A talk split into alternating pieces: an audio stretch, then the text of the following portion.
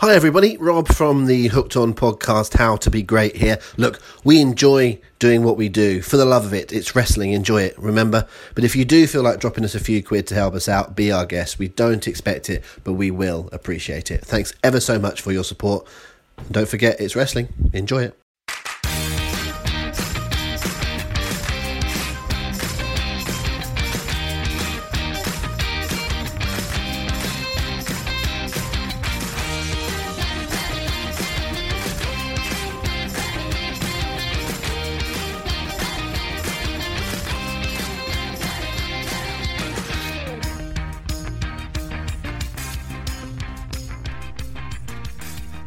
Hi everyone, welcome back once again to the Hooked On podcast with me, Rob McNichol, and my friend and my colleague on the other line. It's Showbiz Paul Benson. How you doing, Paul? I'm all right, mate. Thank you very much. How's things with you? Yeah, jolly well, jolly well. Um, we haven't been on air for a couple of weeks, um, which is just again the old uh, case of uh, you being one place, you being busy, me being busy. Um, that would sort of hold up if, except for the fact that uh, I saw you for a day and a half last week, and we, we never even got around to finishing the podcast. What, what about that? We did. We saw each other face to face. You came around Benson Towers. I did indeed, Casa Benson, and it was uh, uh, lovely to see you and the family. Um, your uh, son, if you think that Paul is showbiz Paul Benson, um, I should strip that title of him immediately and hand it to his three-year-old son Samuel, who is, by the way, a bloody rock star. Uh, you're not. You're not even. You're no. You're not even close to being the coolest member of your family. Do you know that? I'm. I'd be lucky if I place third out of three, mate. Yeah, that's that's true. That Yeah. is true. Um, uh, Samuel, um, three and a half years old. Is that right, Paul? Correct. Three and a half years old. Uh, has got a uh, championship belt next to his bed because he's the champ.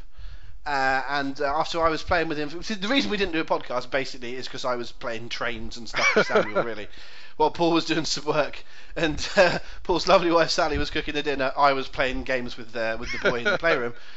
And uh, I have to tell this story that at one point uh, we've been playing nicely with trains and various other things, uh, and then suddenly he decided, uh, let's do wrestling. and I went, uh, okay.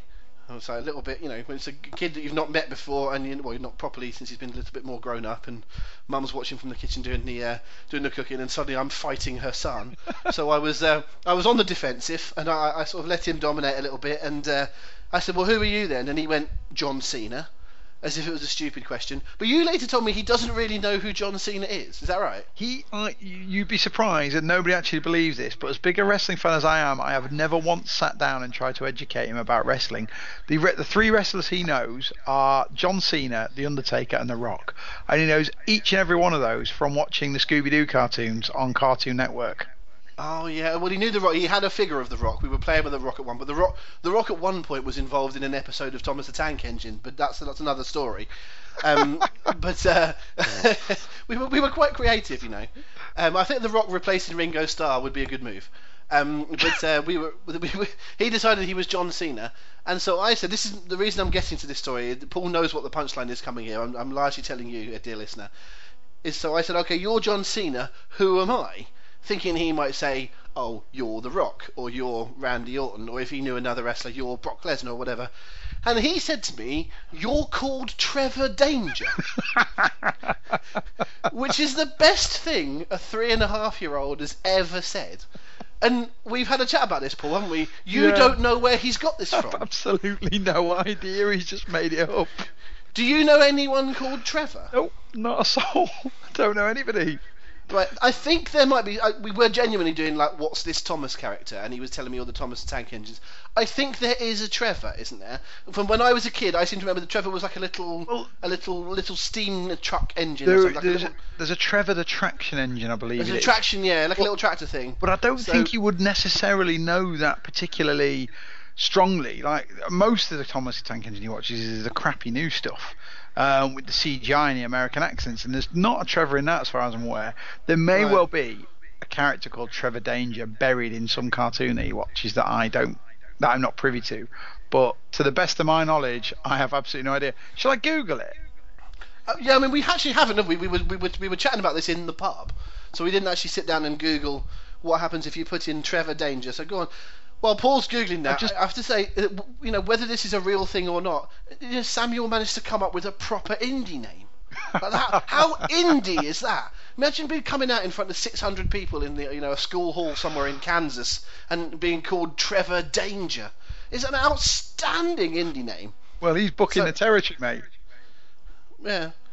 He's I mean, There's no Trevor Danger, by the way. There is no. you, I've what, googled com- Trevor. what comes what comes up? Um, there is. So the first thing that comes up is a YouTube video about Grand Theft Auto 5 called the Trevor Danger Zone, and I'm assuming he's never watched and played Grand Theft Auto 5.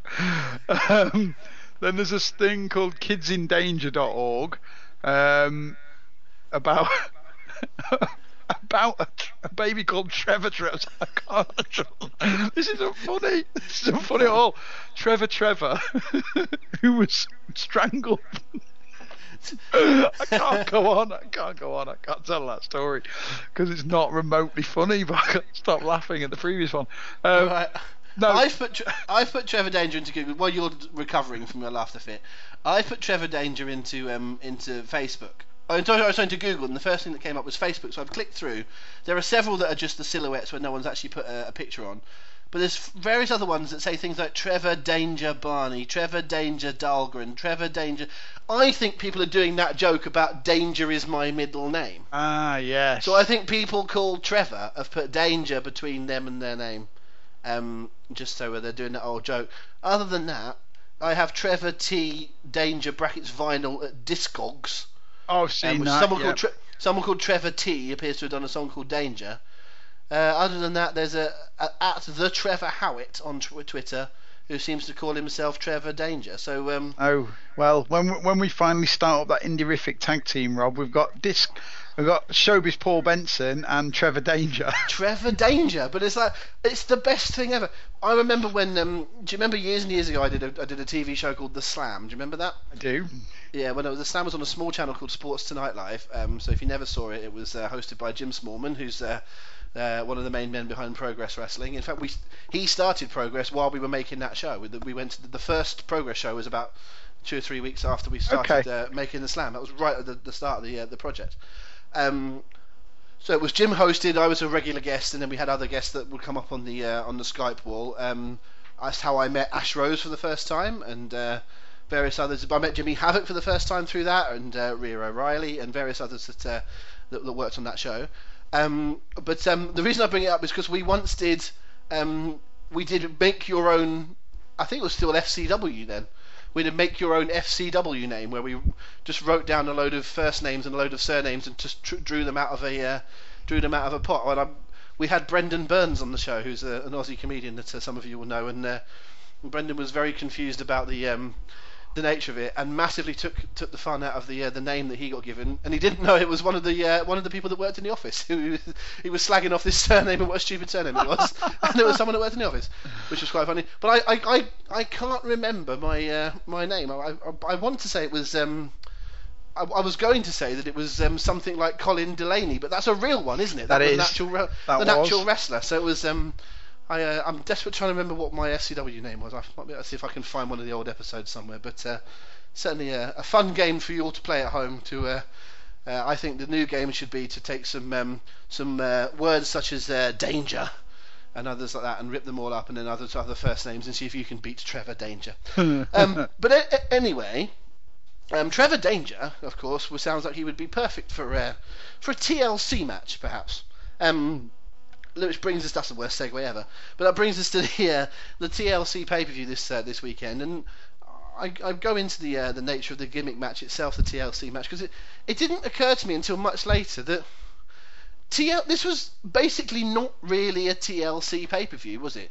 They sort of did a main main match that sort of had some tables, ladders, and chairs in it, but only by virtue of the fact that it was a a hardcore match. And other than that, there was just a load of matches. Now, do you remember how they used to, um, about four weeks from the TLC pay per view, you'd have a fight between two people, and they'd both pick up a chair. And then you'd have a feud between two others, and one of them accidentally went through a table, and it was, like, and so they managed to make, oh, let's have a chair match, let's have a table match. And conven- conveniently, they were happening around TLC. It only occurred to me after this week's show that uh, it was just match, match, match, match, match, match, match, basically a hardcore match with some plunder. That was essentially what it was. Well, yeah, exactly. It wasn't even a TLC match. To me, you you can't have a TLC match unless there's something hanging from a chain from the ceiling because Well, yeah, kind of. I mean, I've always thought that your TLC match is a ladder match anyway. it simply is. Yeah, you're right. It is just a ladder match, but to have a TLC match without that sort of part of the gimmick, well, look, frankly, I think in all manner of its execution, um, from start to finish, I would go. I would go as far as to say this is the laziest pay per view I can remember, both in terms of concept and then once they'd come up with that concept, getting from that point A to you know B C D, just utterly, just nothing. There's so little to it, and I think lazy sums it up to me. Yeah, lazy is one one um, one word. Snake bit might be another one because um, obviously you, you plan for however long, and then um, whatever you may think of Roman Reigns and whatever you may think of Bray Wyatt and particularly the uh, storyline with Finn Balor, um, WWE clearly did not want two of their main men to be put out of action because of uh, whatever the situation, and it's not for us to sit here and start speculating on whether it's meningitis or mumps or or uh, whatever it is. That's none of our business. We hope that both guys are okay. Um, what I do want to mention really quickly before we go on to a few matches is that um, I sincerely hope that Roman is fine. And you know, whatever anyone thinks about his push and stuff, no one you know wishes illness or injury. Of upon course. anyone. But do you remember what we talked about about three weeks ago on the podcast, where I said, apart from the fact that I don't want anyone to be hurt, in some ways the best thing that could happen to Roman Reigns would be for him to get injured and for him to go away and freshen up a little bit. You as well had been talking about Bray Wyatt and saying how if you you take Bray Wyatt Yeah, off you're right. completely and have him right. go away for a long time. So actually, listen, I in reality I hope both guys are fine and are back in the next couple of weeks. And I mean, I actually haven't seen Raw and SmackDown. They may even have returned on Raw. I haven't le- legit haven't read any. They didn't. Okay, well, I'm not surprised because it was only 24 hours after the pay per view. But, um, you know, hopefully they're back soon, really, because you don't want them to be uh, ill and, and you know losing work. But let's take a positive out of it. If, for example, the WWE did what they do sometimes, which is be ultra careful and say, okay, it's a little bit like uh, what was Matey called in Apollo 13 that they wouldn't let him go to the moon because he had the, might have the measles. Um, Jack, um, I wouldn't say Jack Swagger there, but that's the uh, that's the that's the guy that Kevin Bacon plays. Anyway, the the, the, the one that uh, Lieutenant Dan plays in Apollo 13, that they won't let go to the moon. Mate, Um, I can't remember. It's been a long, long time since I've seen that it'll film. come to me. Matt Mattingly, Ken Mattingly, Okay. not Don Mattingly, who was a baseball player. Um, may- and they wouldn't let him go to the moon. So maybe they'll say to uh, Roman and to Bray, quarantine, no wrestling for three months, just in case you affect anyone else, blah blah. blah. And if that's the case, they can sit home, they can, you know, have a couple of beers, they can keep themselves in shape, they can let the world go by, they can have Christmas with their family, and then they can come back in the new year and the run up to WrestleMania as fresh acts. It actually could be a massive blessing in disguise. Well, it could, but if you were to pick a moment in time to send Roman Reigns out on the shelf, could you have possibly picked a worse one than the week after the Shield reformed? Uh, I mean, obviously that is the we, we our dis- our discussion was pre. Shield although I suppose you could see the Shield reforming coming. Our discussion was pre Shield, and so yes, if there was ever a way of making Reigns relevant and people actually wanted to see him, it was back in that group again. And again, two days beforehand, he's uh, it's wrenched away. Um, we'll we'll come back to that uh, a wee bit, but um, in terms of the uh, the replacements, just on face value, forget before you even got into the pay per view because realistically, I know the network changes complexion these days, and that people tend to subscribe long term rather than buying individual shows. But um, it felt. Did you not think that they were they were good replacements? They were good, solid. If you're thinking about buying the show, maybe they were even upgrades on what you what you were going to get before. It felt. I felt like the WWE did a really good job of not saying, "Oh, it will just be five on two then." Oh, um, you know, um, Finn Balor will just get put into a triple threat with two other people that are already wrestling. Then it felt like they went, "No, let's give them, let's give you bang for your buck."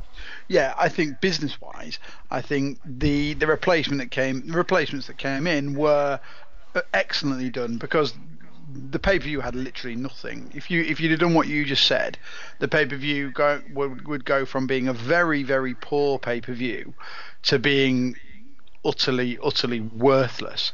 Um, but the two replacements they brought in obviously created a massive buzz. Some comment I read online, something to me that said they suddenly went from a pay per view that they didn't care about, which was harsher than what I thought, but you know, a fair sentiment, to being the most intriguing pay per view of the year. Um, I've got my thoughts on the two individuals involved. I don't know if you want to go into that now or whether you let's want to wait. Let's do it when we get into the actual um, matches themselves, because um, I don't want to go too, uh, um, you know, through okay. every single match with a fine tooth comb. But I think we should talk about those two main matches in okay. particular. Well, um, to, to again, just, just, just before we just before we do, I want to say one other thing is that when we're talking about who we're replacing people with and giving people value for money, don't forget there's a knock-on effect here because AJ Styles was taken out of a tour um, to come and wrestle on the pay per view. And even then, down in South America, wherever they were, they didn't get AJ Styles, but they got Triple H. So even that, even that was a decent bit of, you know, I thought, you know, WWE didn't say, oh, you know, here's, you know, you got Kurt Hawkins or something. It was Triple H put the gear on and, and went and worked in South America. So from, fair play for that as well. From what I read about, and, and it's not uncommon, from what I understand about that tour, is they were paid almost a million dollars by the Chilean promoters to put that put that tour on. And apparently, with Styles and Owens missing the first night, they were having kittens about this uh, about the crew being um, decimated really. And then so to take Styles out the second night, I think they needed to do something good. Christ, they might have even been threatened with being sued or whatever, um, which would have been slightly unfair. But I think they needed to put something big on down there because quite often when WWE go abroad, they'll do paid shows, and it's what TNA used to do as well. In that a promoter will pay them a minimum guarantee mm-hmm. to go and put the show. It takes the risk off from WWE because it's very difficult um, to promote shows outside your home country. You need to know the local market. You need to have boots on the ground. So often these promoters will take on that risk. Uh, and the and the responsibility of doing it, and they'll pay WWE a set amount, and they'll almost just come in as hired hands almost to this show. Um, the risk of that obviously is if you do that, you and then you sort of welch on the deal, you don't send down the stars that these guys have paid for. Yeah. Then um, you know the the promoters are well within their right to say, hang on, what's occurring here? Let's let's get some of our money back. Um, so to send Triple H down there was a smart move, and also probably save them a couple of hundred thousand dollars. Yep, fair dues. Um, you were going to say just before I interrupted you, you were going, you were about to say something. I'll uh, oh let, let, you roll. Just in a nutshell, I was going to say with the replacements, like I said, very smart business. Um, one one I had a big thumbs up to, one I had a stinkingly great thumbs down. Okay, cool. Um, we'll get there in a second. One more question before we get on to that. Um, I considered that maybe, um, just speak for the uh, the build up of one in particular, do you think it might have been a, an idea for just for the um, just for the intrigue factor that they could have done? They could have revealed one replacement, i.e., told you that Kurt Angle was going to replace Reigns, but done the other one as a mystery opponent, or vice versa. Or, or you said that it was going to be Styles against Balor, and it was a mystery opponent the, in the Shield. I just I, I used to love the old mystery partner gimmick, mystery opponent gimmick. I used to always look forward to those, even though a it was often a letdown or B, it was usually Jimmy Snuka. um, but, but, it was, you know, I just thought that was, it was kind of right for the old mystery partner thing that they could have, you know, it would have been a legit. Imagine the reaction. Because in the old days, you would always say, well, why would you give away? If you were bringing back, say, Ultimate Warrior, well, that's not a very good example because Ultimate Warrior did come back at WrestleMania. But um, if you were, you know, bringing in, you know, a Randy Savage or a Mr. Perfect or a big name, you might as well tell people ahead of time because then people will tune in rather than having people not know about it, not buy the pay per view, and then get this big moment. But kind of, I kind of feel now that people have got the network, I don't feel that there would have been a huge amount of movement. People have either got the network or they haven't. And it's like I feel like you can give people a little bit more on those shows that you don't have to build to. And I could just have seen them doing, you know, the Shield will have a third member tune in to find out who it is, and then the music hits and it's Kurt. You know, I thought that would have been quite a cool moment. I was thinking about a moment in time. And the other side of things, if it wasn't Kurt as the mystery partner, if it was Styles as the mystery opponent for Balor, the the moment if Balor was in the ring, and then the moment AJ's music hit, you'd have gone whoa. And it also would have. I think that even though people only had two days, I think there was a little bit of people going, "This is going to be the greatest match we've ever seen." Blah blah blah. And actually, do you know what? We'll come to the match in a minute. But they had a damn good little match there. But I still saw people going, no, I was a bit disappointed by that. But I think in, in the space of 48 hours, they had decided that unless this was going to be Okada versus um, um, Kenny Omega, you know, and some more, then it wasn't going to be good enough. And actually, like I said, we'll talk about the match in just a mm. second. But do you think it would have been cool if at least one of them would have been a bit of a mystery? I think it, it never crossed my mind actually. I think it would have been cool to do the mystery opponent thing with AJ Styles.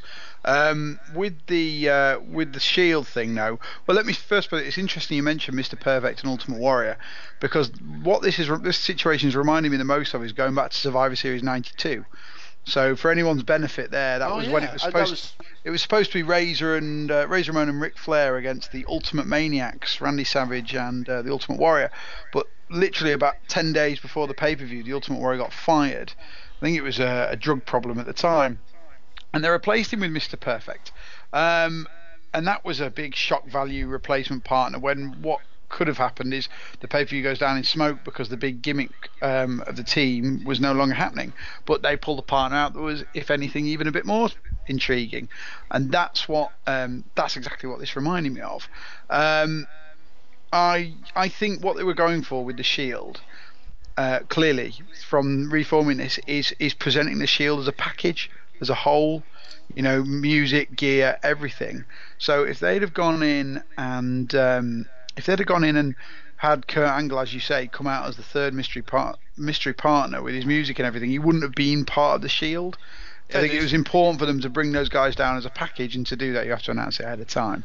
So, like, love, I think, and it created such a massive buzz ahead of time, and you can't discount that. Um, that importance. It was it was a big time moment, and if you uh, if you take that away, then I don't think there'd have been as many eyeballs on the pay per view, which would have created less of a residual interest. Which, to be honest, the pay per view wasn't good, so it wouldn't have been. It's not made a big difference, but if it had have been good, having more eyeballs on it would have been very important going forward. Indeed. Um, the uh, let, let's do the match itself um, since, since we're, on, it. Because um, I want to end on. Uh, we often say it's wrestling, enjoy it, and I spent the last podcast moaning like a bitch. So we're going to try and be a bit more upbeat this time. Um, so let's start with. I think we probably both agree uh, on a downer. Um, main event. What did you think?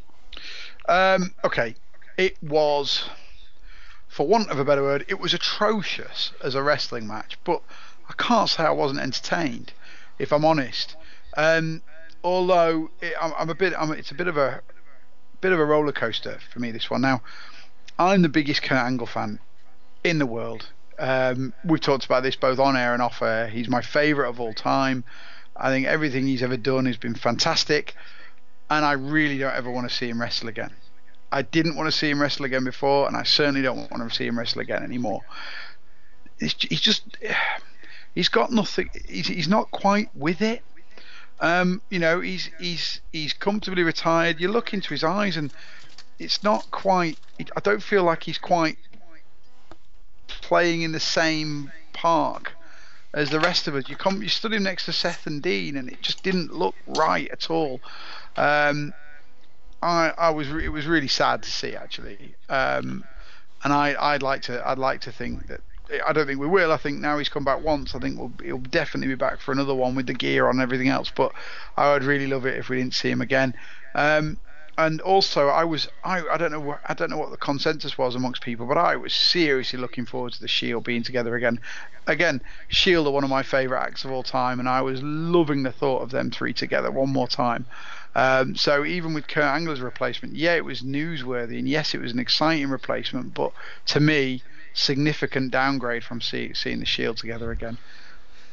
Yeah, fair dues. Um, in terms of Kurt and his, um, you know, his likelihood of coming back, I thought what it showed me was that I thought in patches he looked like Kurt Angle. You know, he did a couple of belly to bellies that looked really crisp, and you know, his um, who did he put through the the table? Was it Cesaro that he put through the table with? I think it was, slam? yeah. It looked it looked really smart. Yes, that it, it, was, it was really nicely done. Yeah. And it just made me think that if we're going to have another Kurt match, I feel like that's who the kind of person it ought to be against. He'd be perfect. It ought to be Kurt Cesaro, or it ought to be that sort of. I looked at Kurt and thought two things. One, you're not megastar Kurt Angle anymore. You can't do to me. You can't do Kurt versus a top top level talent because I just don't think he'd be good enough anymore. And that's that's a horrible thing to say about one of the greatest ever. But you're not going to get. Listen, The Rock, absolutely terrific. Top, you know, top five all time.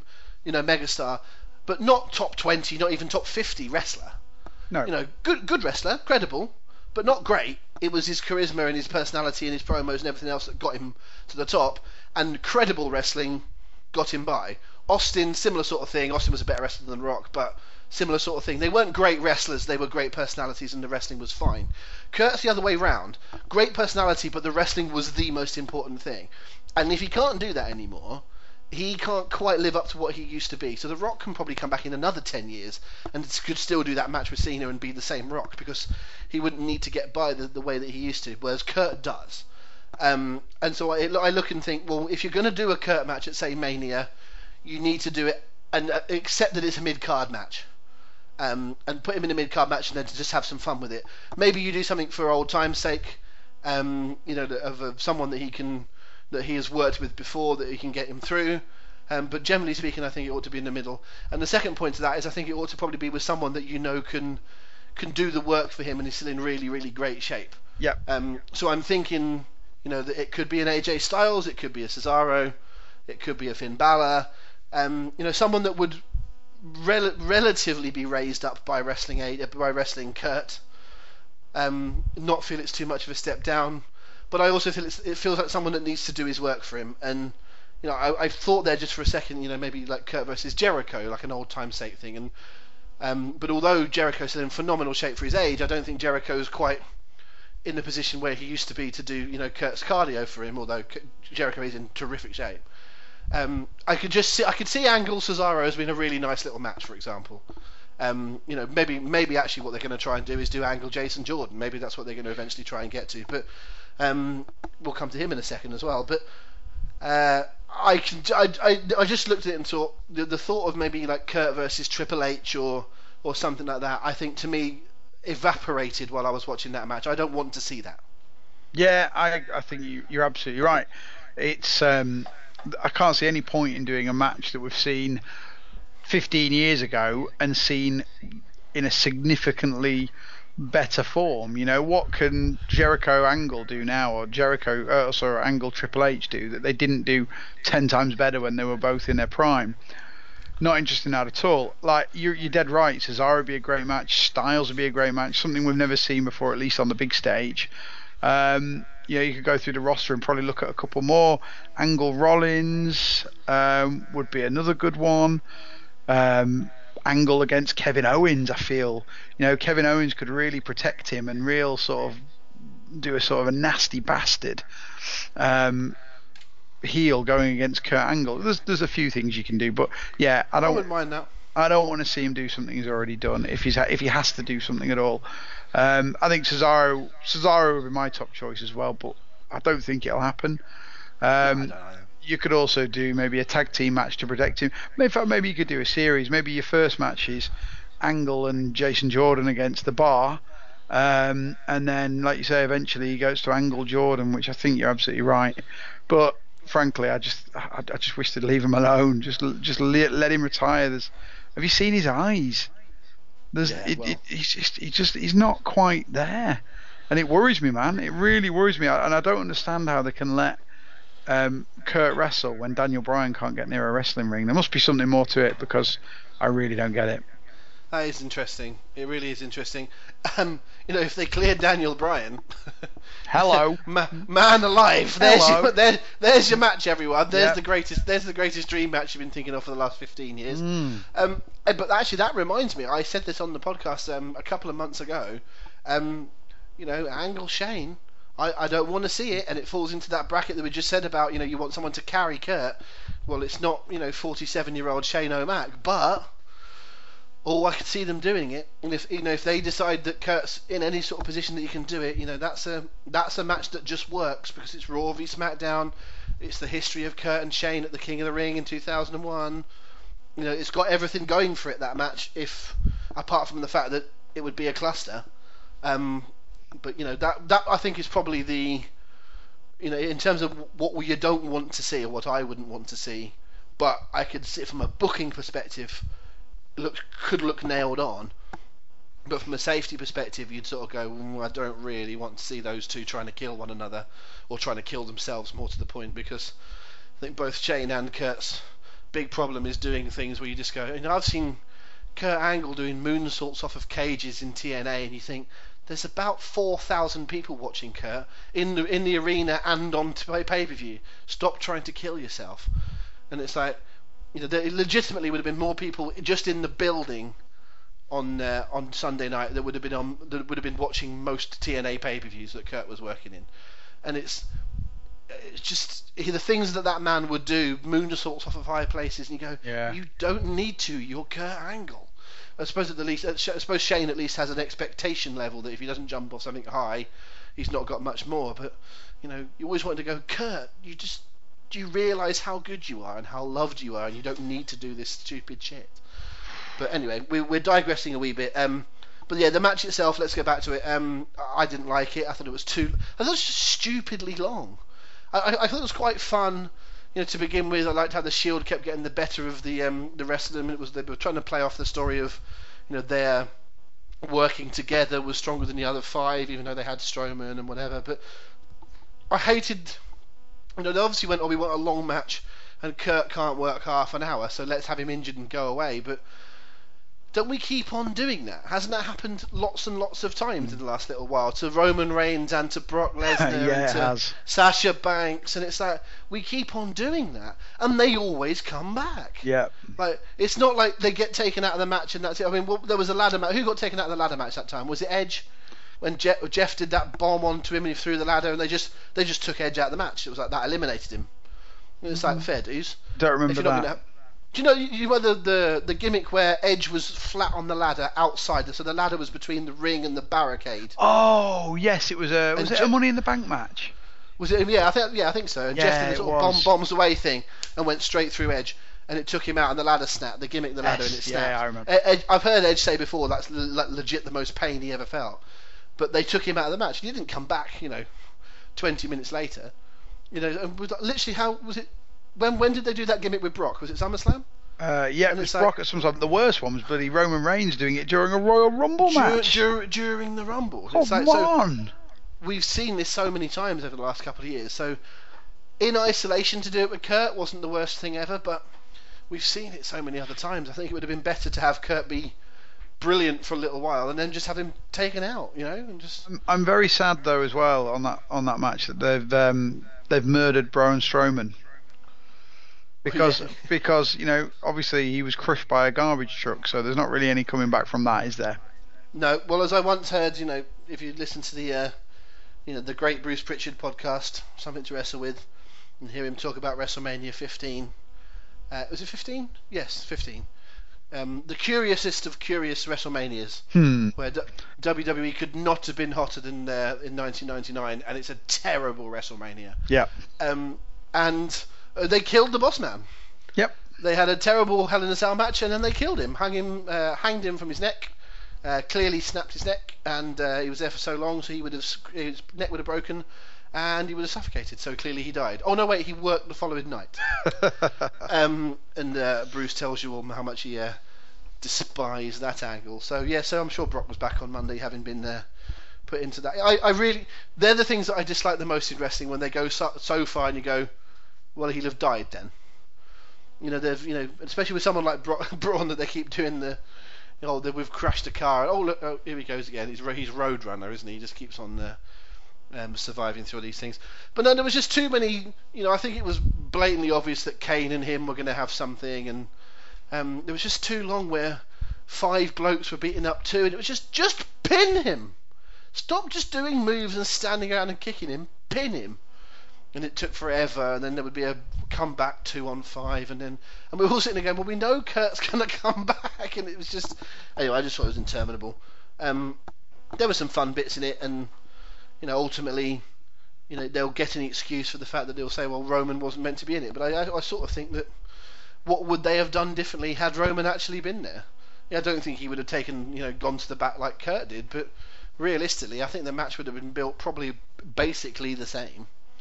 So I don't think we saw that different a match, to be honest.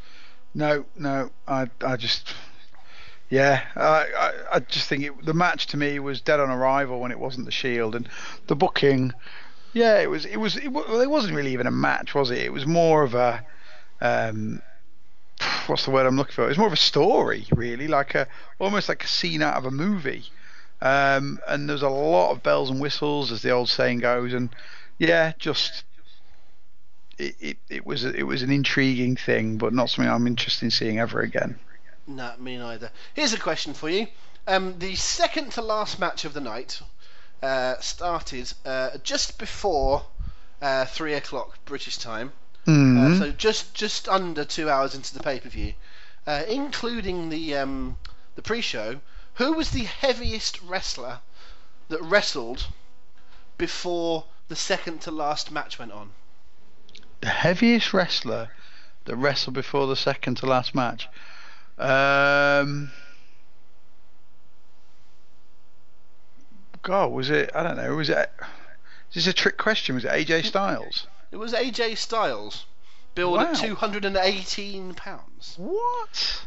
Um, that was the heaviest wrestler that wrestled at that point. You had Sasha and Alicia, women. Yeah. Asuka and Emma, women. Cedric and Rich Swann versus Gallagher and Kendrick, under 205. Alexa versus Mickie, women. Enzo versus Kalisto, under 205. The first five matches of the night went women, women, cruiserweight, women, cruiserweight, and then you had Finn versus AJ. Wow.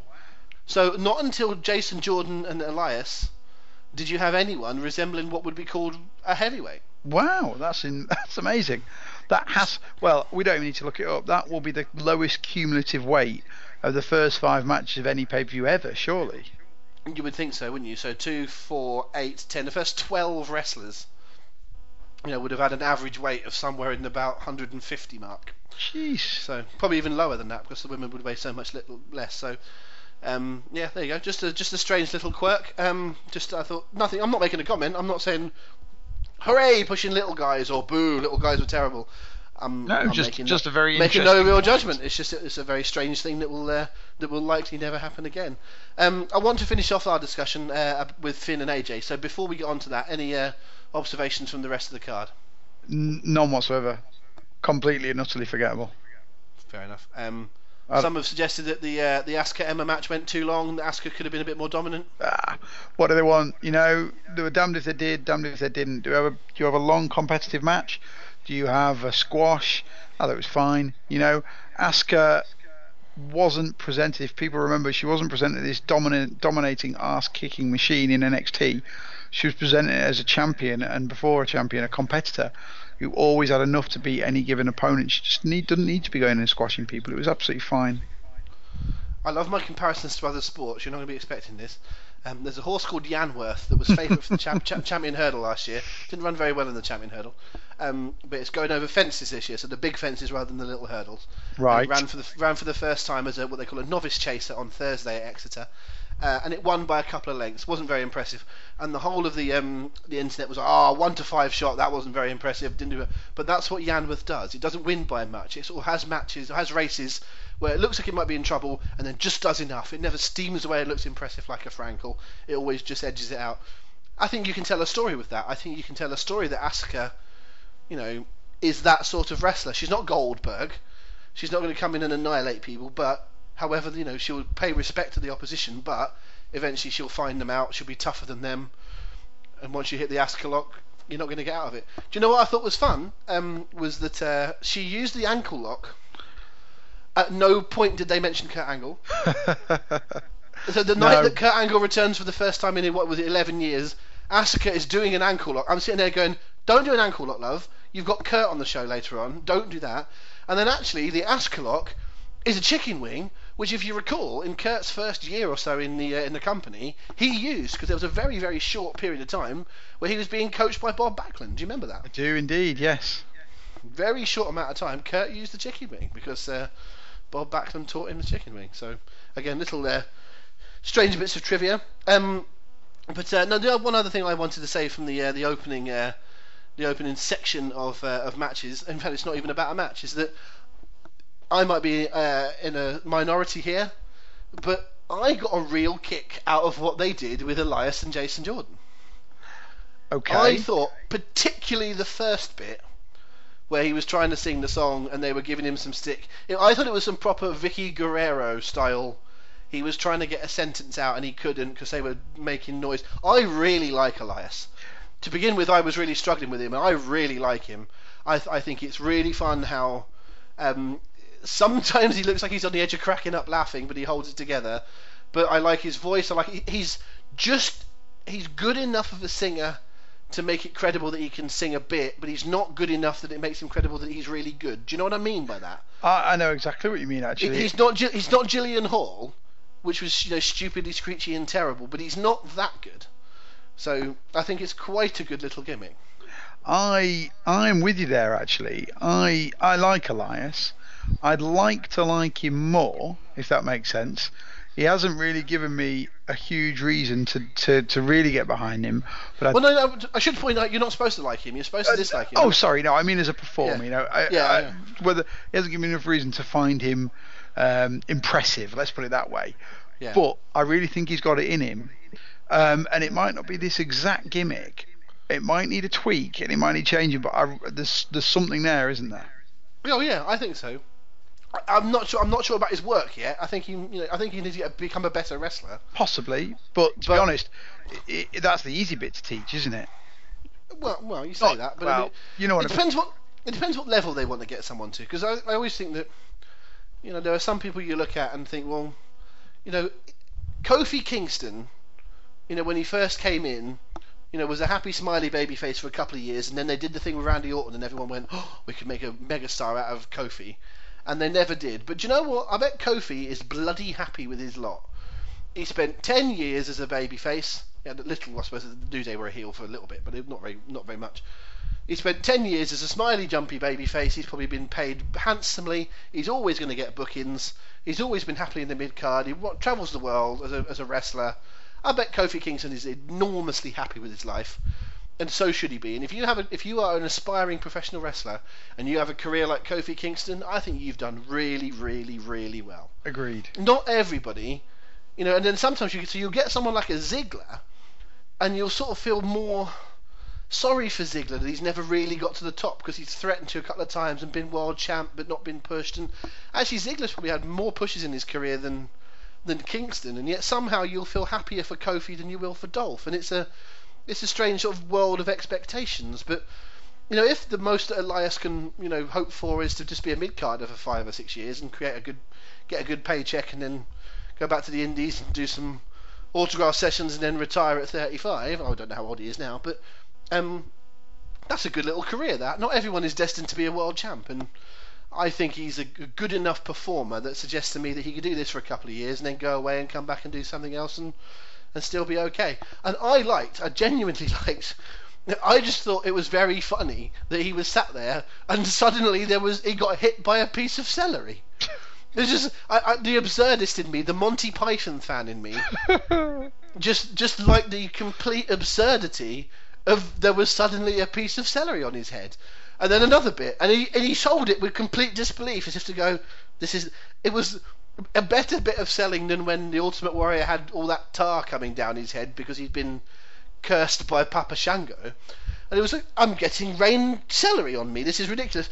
And then when it went to Jordan, Jordan just had a stupid look on his face, a, tr- a shopping trolley, and he was just bunging the groceries, and then just sort of smiled, waved, and left. And I went, I really like that. it was hilarious. And I can see a lot of very serious wrestling fans going, "This is ridiculous. I'd much rather see a proper cruiserweight match where they did holds and stuff." And I'm thinking, I thought it was very, very funny. I thought that maybe they went to the well once too often when they did it the second time and it was the same thing, but and obviously it ended up being a match. But uh, I was pretty much okay with it. It didn't bother me. Um, it, I didn't have. I thought it was all fine, but it certainly didn't. It, it, it just wasn't worthy of comment to me. Nothing really was. I'm sorry I'm so down on this this week, everyone, but it just the whole thing has left me completely cold and disillusioned, unfortunately. Okay, well let's pick it up. Let's pick do up. it. Let's, Let's do it. let's let's do one more match. Let's do the uh, the other match that we haven't really talked about so far. Go on. Uh, then we will take a, just to uh, throw ahead in the show. Then we will take a, a, break from our wrestling chat, and we'll have a little bit of uh, uh talk about what we're uh, what we're up to for Survivor Series, um, as we've been talking about on uh, recent shows. Paul will just update you on where we are with that, and then we're going to have a little bit of a chat about the the sheep quiz. So if you've heard us talk on the podcast the last couple of episodes about the sheep quiz, well, we finished our first sheep quiz and then and done our results. Um, it was a very interesting set of results, and we're going to have a little chat about some of the the topics of the questions themselves and tell you how you can get involved in the uh, the next edition of it, which will be coming up very soon. Uh, but before we do, uh, before we go through all those things, uh, Bray Wyatt could not be uh, available, or let's say Sister Abigail could not be uh, on hand, um, and instead we had the Demon Finn Balor versus AJ Styles, and that's where I'm starting. It wasn't Finn versus AJ. It was the Demon versus AJ. What do you think? Um, did it did it make that much difference in the match? Well, the demon is where Finn goes, isn't it? You get Finn for a bit, and then the demon, yeah, you know, is when he has to go to that place. Was it a bit strange that we had Demon versus AJ, and rather than Finn versus AJ? I think you may be right on that. I think it was just again. Uh, I, am not being right or wrong. I am asking a hypothetical. Maybe question. in WWE's perspective, and they may have, and they may well have a point. Maybe they think that people see the demon as more of an attraction than Finn Balor, and therefore they wanted to pull out all the stops to to get this one over as much as possible. Whereas I actually agree with that. In 99 cases out of 100, I think Finn Balor's demon is a big selling point for him. But when you put him in a match against AJ Styles with all the Bullet Club history and significance, you probably just want Finn Balor in there, the rock and roller, wouldn't you say? Um, I liked their explanation. I wasn't even thinking about it. When they first said it's AJ, I was just assuming they were going to do Finn versus AJ. And it wasn't until I was watching the show and they were talking about the demon a lot, and I thought, oh, they're going to do the demon, you know. They're actually going to do the full entrance, the full demon. And they did. Um, but I thought their explanation was a very good one. That rather than saying um, you know, just letting it go like WWE do a lot. They said Finn has built himself into a frenzy to fight Bray, and he's gone to that place where he needs to be the demon.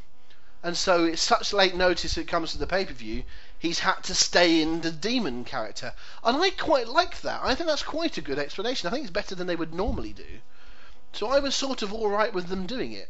And what I also liked was that if you're doing that match and you're bringing in AJ as the guest, he's the guest on Raw. Yeah. If we if we accept that Raw and SmackDown are totally separate brands, I know we're about to do a um, a crossover pay per view. I know everyone knows it's the same company, etc., etc. But if you do accept that they're totally different brands, then it doesn't make any sense for the SmackDown guy to come onto Raw and win and go away again. Just the same as if you know, TNA brought in one uh, someone from Ring of Honor one day, or if New Japan brought someone in from Pro Wrestling Noah one day, if you bring them in, or indeed a celebrity coming in, if you bring them in and then they win and go away again, that's not doing a lot for your guy, is it? You're always going to put your guy over, you would think, unless there's a way of getting that person back again. Now, I'm saying that it made sense for Balor to win. But if Finn Balor beats AJ Styles, are you saying that Finn Balor is better than AJ Styles? By having the Demon win, and here's the other thing: they actually killed to me the suspense of who was going to win the match in the build-up, but I understood why. Was that Michael Cole, as they were doing the entrances, said the demon has never lost. He actually said something along the lines of Finn Balor has, but the demon is undefeated. And they sort of did this split personality as if to say that whenever Finn goes to the demon, he wins. And you know what? There's a little Undertaker esque thing that they can do there. A little bit like when they were doing Charlotte doesn't lose on pay per view. That they can do a, a Finn never loses when he's the demon.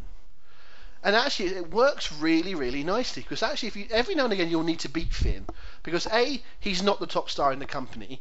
B he's small enough that it's not believable that he would keep on beating, say, you know, Braun Strowman and and Brock Lesnar and, and Roman Reigns. He's going to have to lose to some of those people sometimes.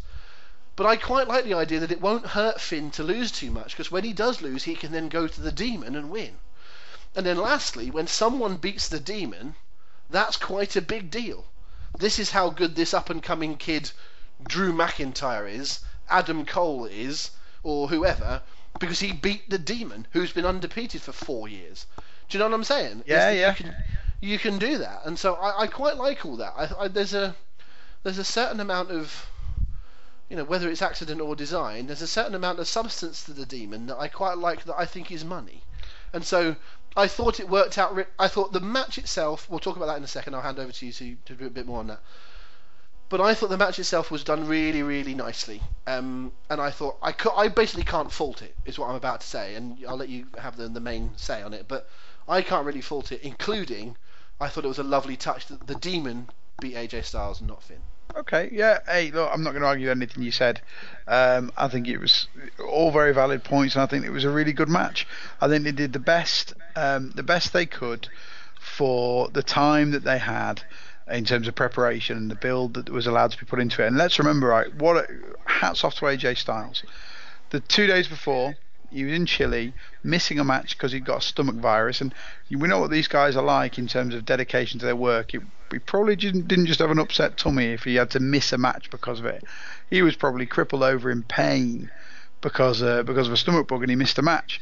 Then he gets on a plane, he flies 14 hours to Minnesota, and he wrestles a damn good match um, on pay per view. You, you could you could tell you if you uh, if you did you watch Raw Talk afterwards, Rob? No. He was a guest on the on the show with Pete Rosenborg and Renee Young, and man, the guy looked Pete Rose! That no! That's Pete Rose! I'm sorry, no, no, not that Pete Rose. and sorry, Borg. yeah. Um, and Borg. He looked Pete Rose and Borg. It sounds like he's, it sounds like he's got a ventriloquist act. it's, like a little vent version of the uh, the San Diego Chicken. There Yeah, you carry go. Um, he looked beyond exhausted. I could he could barely keep his eyes out open, could barely string a sentence together. This guy was running on fumes, and he still managed to pull out a really good match. So hats off to the guy. What a trooper! Indeed, absolutely. Um, I just want to say that I thought that it was it was perfect. It's not the greatest match of all time. It's not the greatest match of the year. But it was not supposed to be. It was the fifth match on a B show. It's not meant to be WrestleMania. It's not meant to be a main event. It's not a title match. I thought it was a lovely part one. I don't think they wanted to go to this match as soon as they did. Um, I'm sure they're going to come back to it, but this is the kind of match that you can go to again and again and again and again. You know, there's certain matches that you just think it doesn't matter that they wrestle every now and again. To be fair, AJ fits into that sort of category. And how many times did you see AJ versus Christopher Daniels? Yep.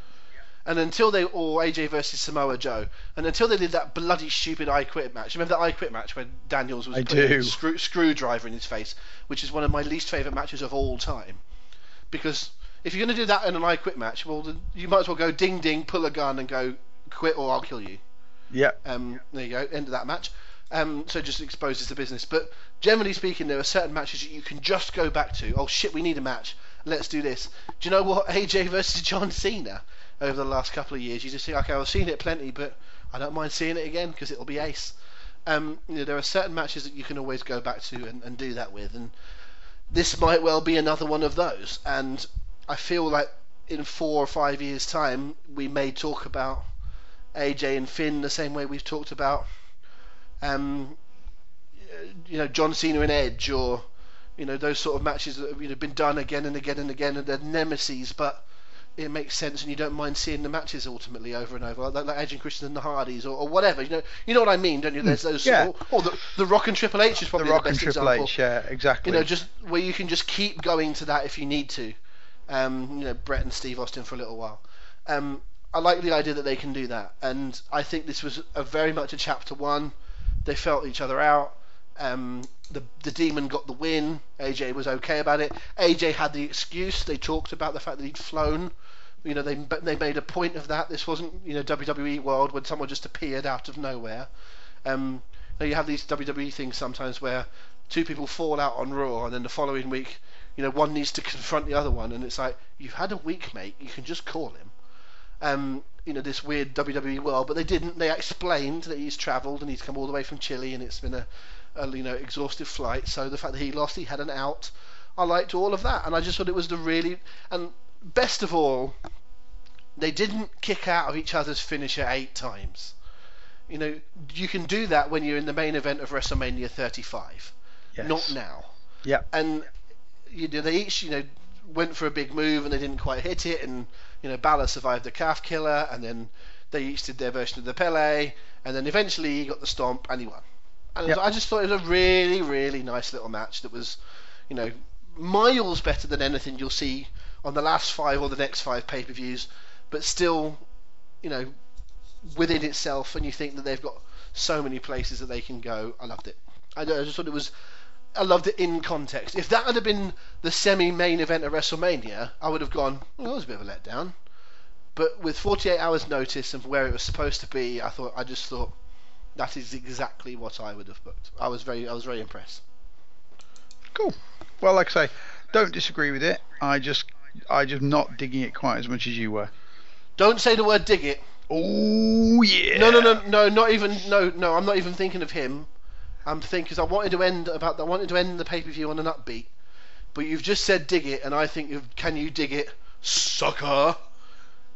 Was that Booker T's worst ever performance? Yes. He was Oh all over the place.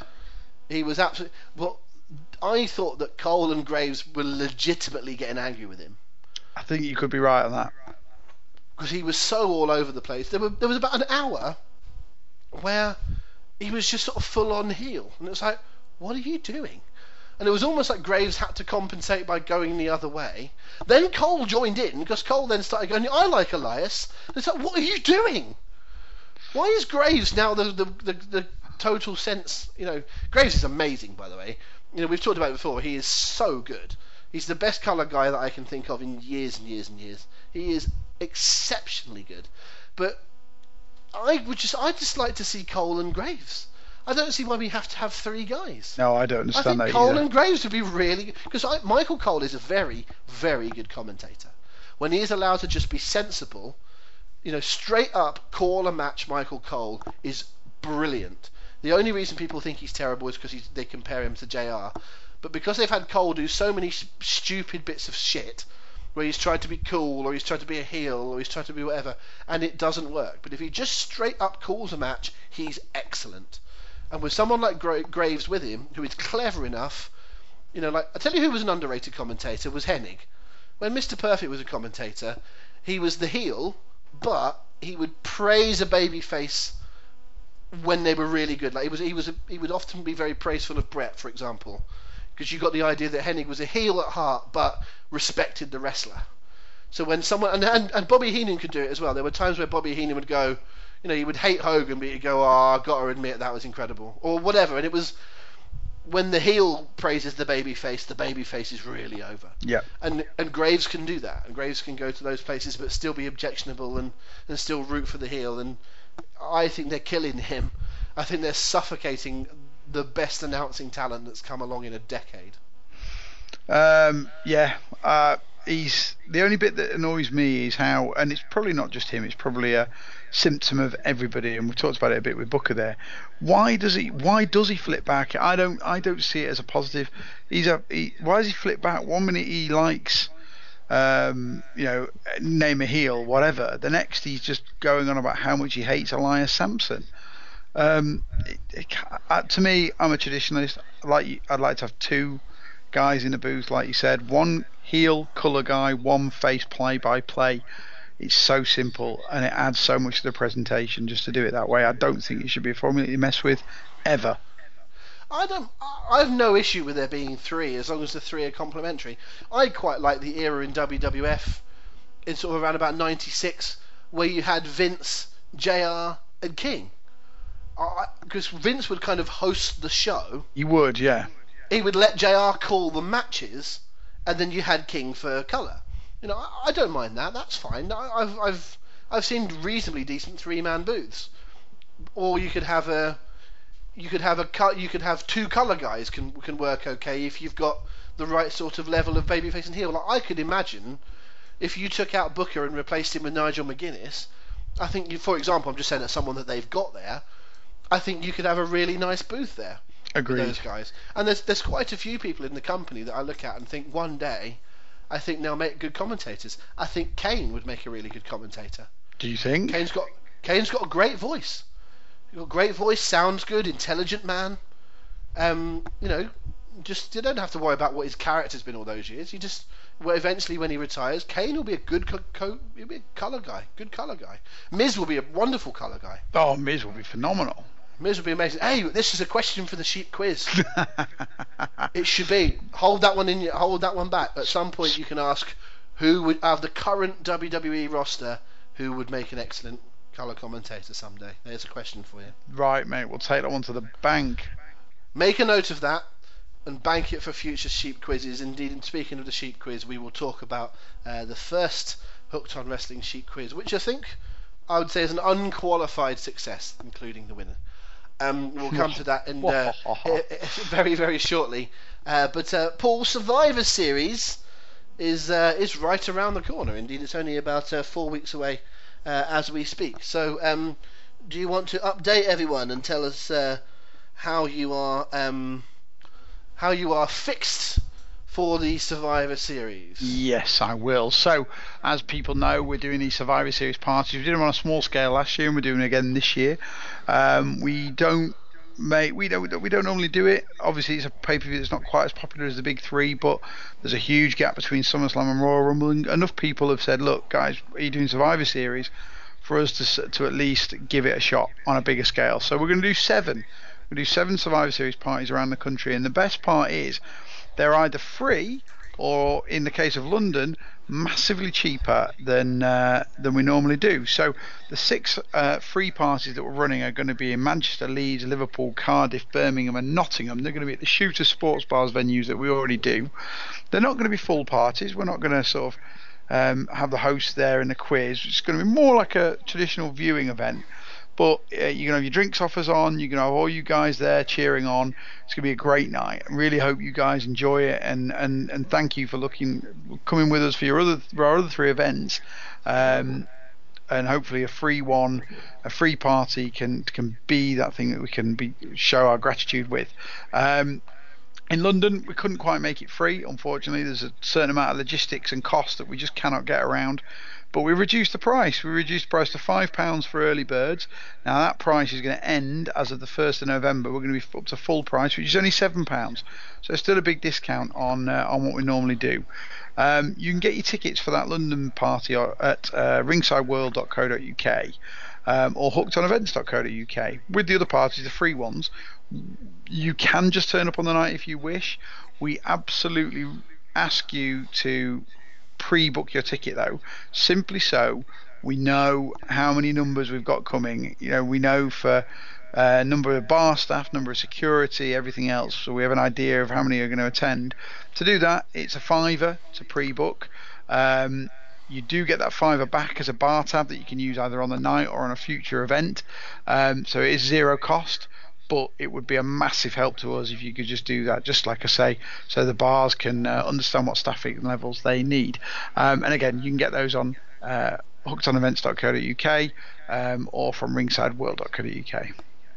Fabulous stuff. Yeah, just think of this as a little bit of a uh, of an in your house version of the uh, of the pay per view, the parties that we run. So it should still be great fun. Listen, the the the highlight of the night is getting to watch WWE pay per views on big screens or on multiple screens in a really convivial environment with your fellow fan. Now, we provide a platform for that, but it's you guys that create the atmosphere, the party, etc. So, regardless of what we uh, we add to the night, that's going to be your main event. What we also do on our on our regular pay per view parties is all sorts of bells and whistles, quizzes, fancy dress, etc., etc. This one is going to be a little bit of a, a played down version uh, of those kind of things. But still will be fun. We still want you to come along and enjoy. If you've not been before, come along and sample the atmosphere for free, or as Paul says, for, for cheaper. We, are, we almost guarantee that you'll enjoy it. And then when it comes to the Royal Rumble and we're back at our full presentation again, you know, we'll have whet your appetite and you'll come for the uh, for the, the real thing, as it were. Uh, and we guarantee you'll have a good time because you just will, because everybody does. Um, so uh, we, we won't go too much on the uh, the hard sell this time, but we uh, we would really love you to come along and don't forget it really helps us massively if you can uh, go ahead and just uh, do that pre-booking thing that Paul says, and like you, just you're getting your money back. All you're just doing is if you were, if you come along to one of those um, shows normally and you pay your ticket and you sit in the corner not drinking, you know, come on, behave. So most people are going to come along at least have a couple of soft drinks or a pint of something, and so Yeah. there's your five fiver. So um, it covers you. You're not going to sit there for seven hours not drinking, so or you, at least you shouldn't. Um, anyway, uh, look forward to that. Make sure you get that booked up. So it's ringsideworld.co.uk or hookedonevents.co.uk. Uh, and failing that, if you need to ask us any questions about those sorts of things, uh, you can find us on social media. And those places, Paul, are. Uh, uh, Facebook.com forward slash HO Wrestling and Twitter at uh, HO underscore Wrestling. There it is. A little bit out of practice. Um, you're gonna get. We'll get you right back into that when we get into WrestleMania season. Do Um, yes. Right. Uh, let's talk sheep. Ma- In indeed the um. yeah, let's have your let's have your sheep-based wrestlers, everyone. Barry Horowitz. Yeah, there we go. Excellent stuff. Was Will he ever Ospreay. United Sha- States champion? Yay! There you go. Okay, right. Shut up now. Right. Uh, well, you missed. Did You nearly miss that. You see. Pay Did. more attention. Will Did. Ospreay. I like that. Uh, excellent. Uh, anyway, right. Forget that. Um, sh- go Flocky on. The flock is good. Uh, yeah, well, the Ravens flock. There you go. End of. That's the best. That's the best we're going to come up with. Excellent stuff. Um, right. Back to. Uh, are, are we good? Let's continue. Everybody ready? Um, right. So it was the the sheep quiz. If you don't know what we're talking about, um, we'll take you back to a few weeks ago. Um, Paul introduced a new uh, new little competition uh, to the uh, the Hooked On world, which we ran uh, broadly through Facebook. Um, I'd say, Paul, pretty much a success, wouldn't you? I thought it was cracking. We had a good number of entrants, just under 30 entrants altogether, um, with some fantastic answers. And I think it was a, a nicely run quiz that everyone who entered had a good time with. So, yeah, yeah, yeah really pleased. In short, um, the nature of the sheep quiz is that uh, a question is asked. Give us a question. Give us a random question from the uh, from the ten that we had, Paul. Random question. If um, if Davey Boy Smith were to be inducted into the WWE Hall of Fame next year, who would be the man who inducted him? Or who would induct him? Okay, so there we are. So what you're doing as an entrant into the sheep quiz, you're not saying like, they say for example, you think it should be uh, the Warlord. Am I being crass? there? The Warlord's still with us, isn't he? Yes, he is. Yeah, good, that's good, excellent. Oh, big faux pas there. If you think it should be the Warlord because he had a great series of matches with the Warlord in uh, in around about 1992, and um, you know you felt that's what really pushed Davy Boy to the top, then that's fine. If that's your opinion, then that's cool. However, probably realistically, you know that a no one else is going to share your view, and b there's no way WWE would ever do that. So answering the Warlord in the sheep quiz is pretty foolish because you're going to be the only person that says it, and you're only going to score one point what you're trying to do is to get what the group, what the hive mind are going to say. So you might think the Warlord, you might think Shawn Michaels, you might think a few others. However, if you then think, actually, do you know what? Bret Hart's his brother-in-law, and Bret Hart had that iconic match with him at, uh, at Wembley Stadium. He was on Bret's side at, uh, Survi- at SummerSlam, you know, helping him out against Owen. You know, surely Bret's the guy. Was Bret the most popular answer, Paul? Uh, he was, yeah, easily. Yeah. So, and how many people said, "Oh, it doesn't matter. You might not have it, it to your hand," but um, let's say 17 out of the uh, the people said Bret, and he was the most popular answer. You would score 17 points for being one of those 17, and so on and so forth. So you're trying to get into the mind uh, of the uh, of the group. And um, do you just want to mention who uh, who did the best of uh, of all the entrants? Yes, I will tell you who did the best of all the entrants. The best of all the entrants was one Thomas Broom Jones. Uh, right, right. Um, who? Thomas Broom Jones, the winner of the sheep competition. Oh, uh, big TBJ. Um, yeah, it was wasn't wasn't there someone else that uh, did did all right? Um, I'm just looking at the results now, Rob. Uh, I can't really remember. Did you have to maybe remind me? Yeah, um, a guy called um, McNichol. Oh, How did he get on? No. Oh, yeah, yeah. You're right. He came joint first, didn't he? I came joint first. Yeah. Which is which is which is still first. Okay. Um, on this, uh, we have given some examples of the sheep quiz on this podcast in the in the past. I am pitiful at it. terrible, rubbish, never been any good. We put the first one up, bang, nine out of ten correct. Me and me and uh, Thomas there, right up the top. So um, in fairness, it does seem only right that if we are naming a particular winner of this one, then I probably should stand aside. I think I said that on the podcast a couple weeks ago. But uh, should I enter and win, then I'll stand aside. But I was a joint winner, so I'm uh, I'm ha- pride-wise, I'm very happy that no one yet has beaten me. Um, I think perhaps it should be a little bit the uh, I should be the par score, and if you know, people should be trying to beat me, and if uh, if they beat me, then they should be happy. Maybe that should be the um, the thing. I'm sort of like like games master, and they have to come on and uh, try and get past me. But um, whatever the whatever the whatever the case may be, um, what I really liked is we actually had a bit of a finals night, didn't we? We had a bit of a, a score reveal live on uh, Facebook. We did. Um, and uh, that was great fun. And I think about 25% of our entrants joined us, maybe a little bit more actually. All uh, joined us, and Paul did it like it was Eurovision. And Went through all of the uh, the scores and stuff. It was great fun. So uh, if you'd like to join in with it, we want we want to make this. It's not just a little quiz that you do and put to one side and don't think about, and then three weeks later look at some answers for 14 seconds, and then go okay, whatever. We want to make this a bit of fun. We want to make it a bit of a discussion point, uh, you know, an argument point if you like. Um, but also something you can get involved with and get to know the fellow people that you're doing the quiz with. Um, and then by getting to know them, uh, you get to know the, the level of thinking, and then you might it might influence some of your answers. And then hopefully you'll join us for the uh, for the results giving, and then we'll have some more fun that way. We want to try and create a bit more of a sense of a, hooked on community. I guess is what we're getting on, is, uh, isn't it, Paul? So um, exactly. I would say good um, good success on number one, but we're not going to sit there and, uh, and rest on our laurels. So there's about 30 people joining this first one. I think minimum 40 for the second one. I think that would be the uh, the aim. I'd like to see some more people joining in the game. Absolutely. I think that sounds like a good benchmark. So um, when Paul is going to be the uh, the next sheep quiz? When are we going to start Well, the next one? I'm not going to give you an exact date, uh, frankly, because it depends on workloads and whatnot. Because I need a good amount. It does take a good amount of time to, to put these things together, especially the results. It's going to be point. it's going to be mid-November, probably around about Survivor Series actually.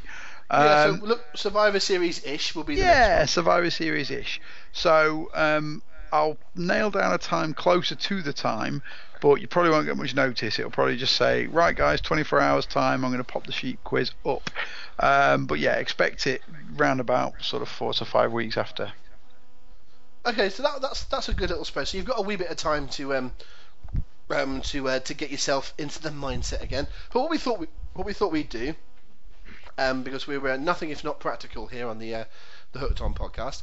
Um, is to try and not only uh, set up the sheep quiz as a, as a fun game, but also for some talking points here on the podcast. Um, we're only going to do a couple today, um, because there were 10 questions. You don't want us to go through 10 of them, because me and Paul go on enough as it is about other menial topics, let alone doing 10 of these. but we're going to do we're going to pick a couple today.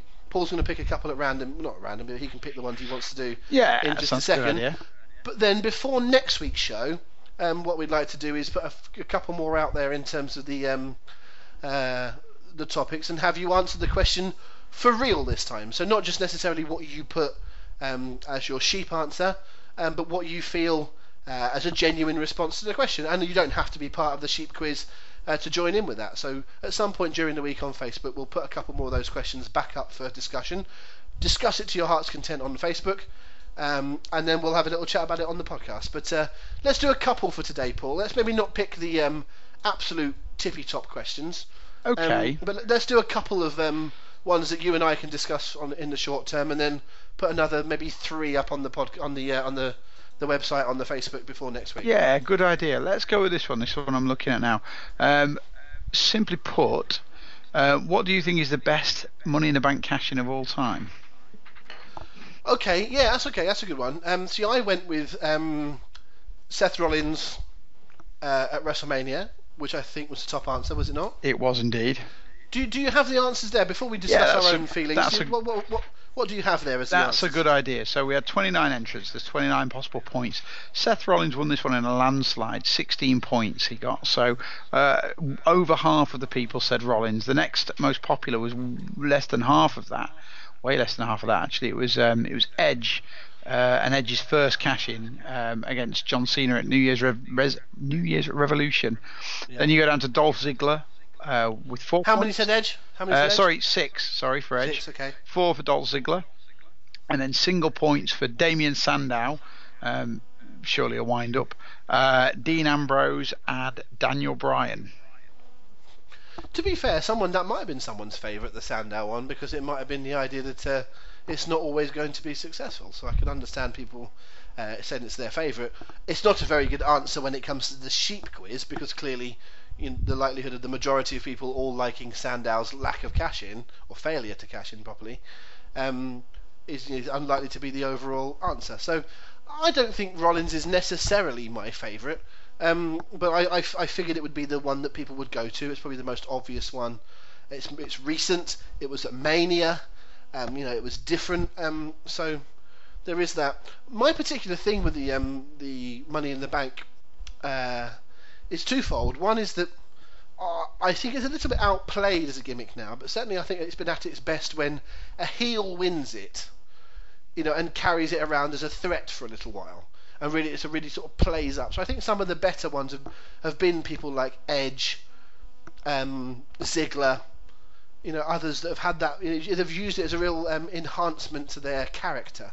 A little bit like when I don't think it's ever worked, but you know when they did King of the Ring and people would then become a king. Yeah. So you'd have like King Booker, and you know Sheamus did that strange sort of Celtic thing. Actually, Regal's was quite a good um, gimmick for a wee while when Regal won King of the Ring. But people have always on King of Hearts, of course. People always make the king a sort of an, an adornment, even going back to, you know, King Haku and King Hacksaw and King Harley Race and and whatever. Money in the Bank, I think, was a better version of that in terms of being a. I think it works best with a heel, um, who can carry it around and be, um, you know, and threaten the uh, the sneakiness of it. What I've never liked is I've never liked baby faces cashing it in suddenly. Um, every now and again, there's there's a you can. I, I seem to remember. Did CM Punk cash in on Edge? Did. Yes. And it was did. a little bit like you got retribution there because Edge had been doing it on other people. Yeah, his was the first face cash in, I believe. Was it CM Punk's one? Was it? Think so, yeah. Well, um, you know, I wondered about when was I was trying to work out when Van Dam's was, because what I liked about Van Dam's was that to me what a babyface should do is say, here's my briefcase, I'm going to cash it in then. Whereas a heel would go, I'm going to do it now. So a heel would be sneaky and wait till someone's down. An honourable babyface, such as RVD, RVD said, I'm cashing it in, one night stand, you know, in my home territory sort of thing, Hammerstein Ballroom, ECW, I'm cashing it in. And obviously he won, it was an edge interference on Cena and that kind of thing. But it really made that pay per view. You know, the, the RVD versus Cena, title on the line. Um, but it was a babyface move to me to, okay, you're going to stack the deck your way. It's your kind of match and um, your kind of stipulation, your kind of environment. But I kind of liked that it was not just a sudden I'm doing it now, but I'm going to give you some time to prepare and I'm going to beat you man to man. And I don't think that's happened nearly enough. Not by baby faces. No, agreed. it it seems bonkers. But do you remember when uh, Mr. Kennedy won it? And he said, "I'm going to cash it in at WrestleMania." That's right, year." yeah. And I think he got injured, and then they put it on Edge really quickly, and and Edge cashed it in, and it was all done really suddenly. But in fact, I think that was the one where Edge won it on the Tuesday at the SmackDown taping, and WWE actually trailed it on their website and said, "On tomorrow on SmackDown, you can watch Edge win the title because it got taped last night." And it was like, "Whoa, that was a strange thing to do." But um, They used to do that all the time. They used to, they'd, whenever anyone won anything significant on SmackDown, they'd spoiler it. Okay, but that might have been the the first example of it. Maybe I'm just it was. Um, I remember it coming very suddenly that they sort of completely broke the barriers about SmackDown being on Yeah. the Thursday and said, actually, it's Tuesday and it was taped and he won. Watch yeah, it. it might have been And the I first. I remember they did it with and- Great Khali winning a Battle Royal around that time, but I think that was later. Right. Okay. Yeah, it makes sense. Um, so uh, that's always been my big thing with the, the cash in. So I would, if I, if you were asking me, if we were doing some sort of Mr. and Mrs. thing and you were trying to guess what I was to say rather than the uh, the sheep quiz, I think I probably would go with RVD. I think I like that as a as an overall concept and the right way of doing it. What about you? Well, I would have. I'm good at these sheep quizzes, by the way. I think I've mentioned that before. I don't mind saying. I normally can read the room quite well. I'd have got this one wrong, Um, uh, I would have thought the winning one would have been Edge's first cash in. I thought that was generally considered to be the best, uh, and in fact, also it's the one I think is the best. Um, I thought it was great in that we didn't see it coming. It was it, you'd almost been allowed to forget that this guy had this contract in his back pocket, um, or in the briefcase, as it were. Um, it'd been enough time that it'd kind of been allowed to just become part of his character, but also when it happened, it fit his character and arguably made it. You know, he became Yeah. the ultimate opportunist, and it's one of those rare things where the guy fits the moment, but the moment also makes him bigger and better than he was. Um, and for that reason, I thought it was phenomenal. I thought it was such a cool gimmick. Um, don't get me wrong, I thought the Seth Rollins one was was one. You know, if that was one A, Seth Rollins was one B. That was such a great moment, and, and great to see that live um, at WrestleMania 31 when we were in those uh, we're in the party, wasn't it? When it all kicked off, that was just such a great atmosphere. Um, but yeah, I. Uh, I think we sort of worked it out, didn't we? I think during the match we sort of went, "Oh, we could have Um, uh, we could have Rollins here," but it was it was still an unbelievable moment when I he think, came out. I think you're right. I think we did sort of speculate on it. Um, and I think one of I can't remember who it was. One of our groups said a lot. You know, it might have been you, might have been me, might have been somebody else.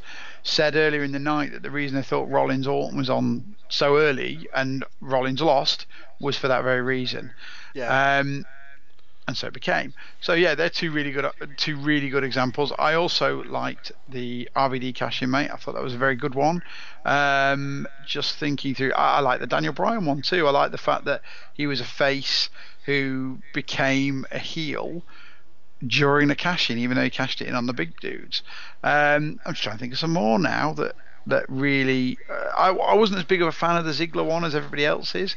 Maybe because I've never been that big a Ziggler fan. Maybe because I'm looking at it through.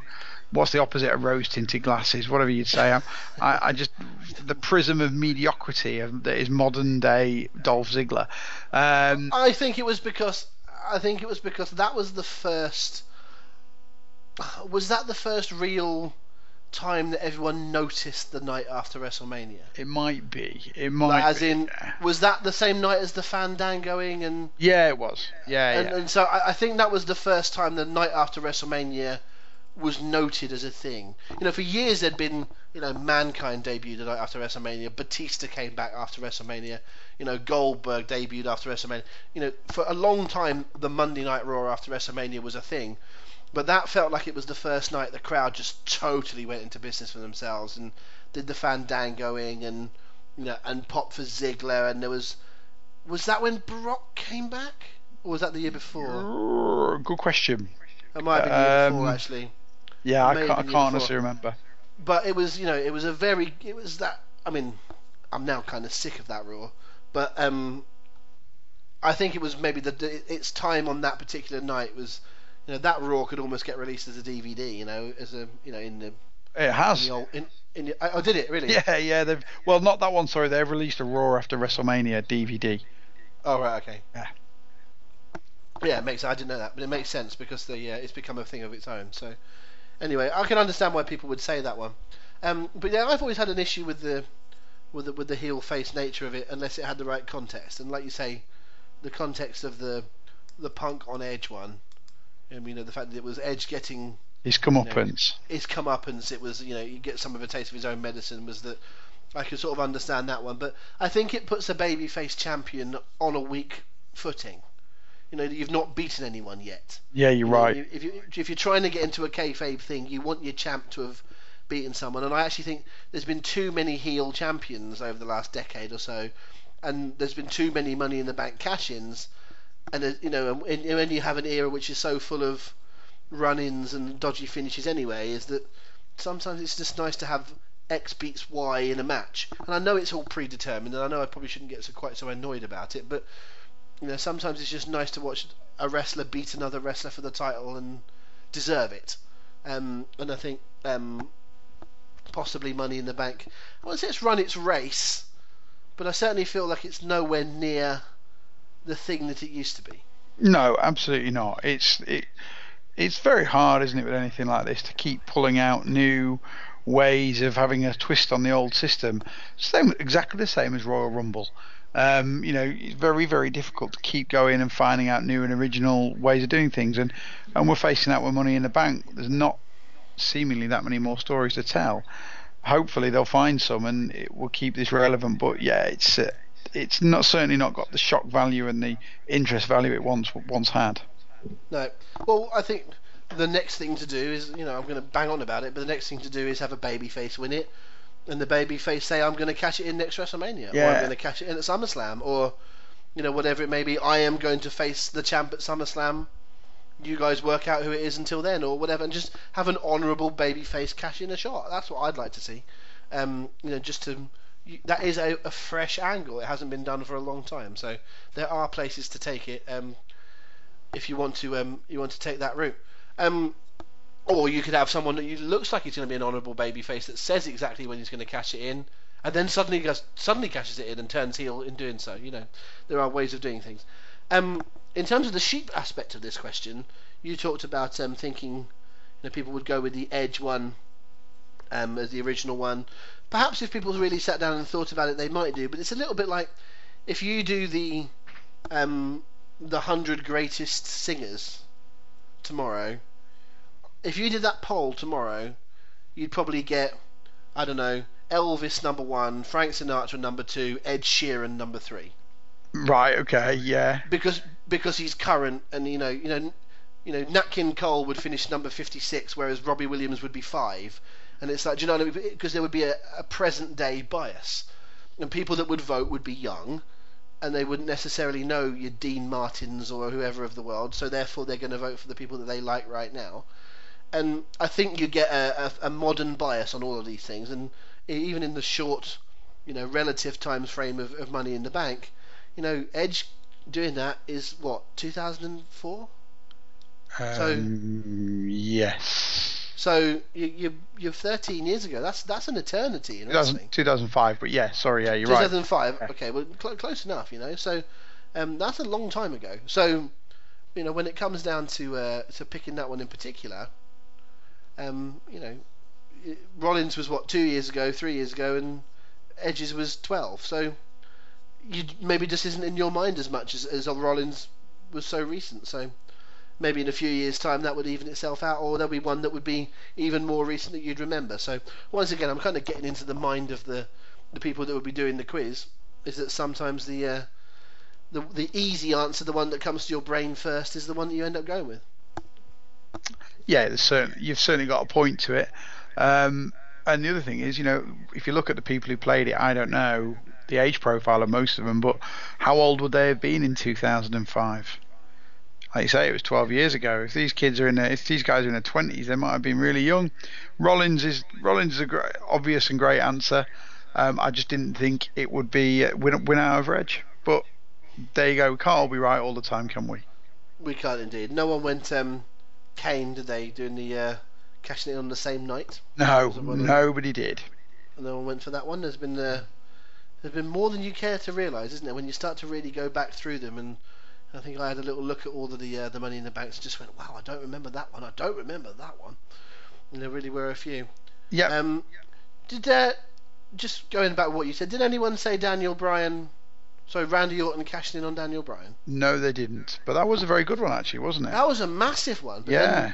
people wouldn't have liked it Well, because they didn't want Daniel Bryan to lose the title. So, you know, does that become one that you're not so? Far? You could argue that's an incredibly effective one. it was it was a very good one, and it, it launched a hell of a lot in hindsight. But I think as a sheep contest, people would have definitely steered clear from it because it's not what people wanted to see. They wanted Bryan with that title. So yeah, as a popularity contest, I would never have entertained putting that one. All it was, Me a- it- all it was an excellent cash in, in my opinion. Indeed. Okay, let's do one more, um, and then we'll wrap it up for the uh, for the podcast this week. And like uh, like I said, we'll put, we'll put a few up on the um, on the Facebook for you to discuss, and then we'll we'll chat about them on the uh, on the next show. But um, give us one more, mate, uh, from a, a sort of slightly different sort of topic. Okay, let's go with the final question in the quiz. Let's go with um, what is the best ever Survivor Series match, as in Survivor Series rules match? Ooh, Very straightforward. I, I struggled big time on this because, as we've spoken about before on the podcast, I'm not a Survivor Series fan. Mm. Um, it's never really been my issue. I won't go over it all over again because we've talked about it on the show. But um, to me, there was the whole thing with Survivor Series was what's the consequence? You win, okay, well done, but they never seem to make it. In other than winning on a match on pay per view, is that why was winning a Survivor Series match with some people that you got thrown together with any more important than you know, winning a, a jobber match on WWF Superstars. You know, that was always my issue. Um, it kind of remains so. They've tried to make it a Raw v SmackDown thing to make it a, uh, um, you know, a bit of a, yeah, a colour, your pride of you wearing your colours and doing Ugh. it that way. So, well, I'm, not, I'm, not, I'm sort of all right with it in some ways to make it, you know. I tell you what, I can understand. I understand what they try and do that, except for the fact that people don't really have brand loyalty, do they? You're not exactly, a Raw fan. Exactly. Let's let's talk about this next week as a point of conversation, actually, because it is one of my biggest pet peeves in all of WWE. We're not going to get into it now because we want to wrap this up quite soon, but let's make it a point of discussion tomorrow. Uh, sorry, next week. The ridiculousness of brand rivalry and trying to manufacture storylines out of it. Yeah. Okay. Agreed. Because it's um, I don't think we'll have an argument on that one, mate. But it'll be good. Be a good. Uh, uh, discussion point. and uh, let's maybe put that out to people as well. See if there are some people out there that uh, um, are fond of the Raw v SmackDown thing. I, I, tend to think that they won't be. Um, do you know what I honestly nearly said? All right, and I would get thrown apart for saying this, I'm sure, but I actually really liked, and I probably shouldn't have. I liked the Survivor Series match in, let me see, I think it would have been 1995, I think, which was where they mixed up the baby faces and the heels. Oh, the wild card match. Yeah, it was ninety five. The wild yeah. card. I, I kind of liked that. I liked the dyna- I wouldn't do that all the time, well, every match, because it would be quite quite confusing. But I quite liked the dynamic of having. So let me see. I think it was Shawn Ahmed Johnson, British Bulldog and Sid, was it? Uh, yes, it was. Yeah, that's exactly uh, uh right. Against maybe Owen, Yoko. Ooh, go on, you're nearly there. Dean Douglas and Razor. Correct. Yeah, so um, you had little little feuds in, in between. You had the proper tag team of Owen and Yoko. You had the feud that was going on between Douglas and Razor. You had the history of Razor and Shawn. You had um, you know Cornette being on both sides. I, I found that a lot of fun. Um, now you could argue that it's you know very harmful when it comes to who what side are you cheering for, and I get that because that's part of the problem with your Raw v SmackDown thing is that there'll be heels and baby faces on both sides. It's hard to cheer for a team over the other team.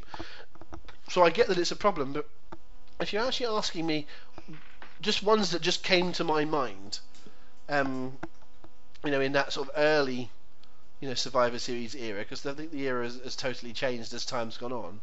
Um, but that would have been something that would really have uh, have jumped into my mind. What was uh, what would have been your clear answer, or was indeed maybe we should actually talk about what the what the answers were given in the in the sheep quiz. I was going to say I'll run those through first. The winner was in fact, as you know, the one that you put. It was the 2001 um, Survivor Series match that culminated uh, the invasion angle. So mm-hmm. Steve Austin, Shane McMahon, Kurt Angle, Booker T, and Rob Van Dam against The Rock, Chris Jericho, The Undertaker, Kane, and Big Show.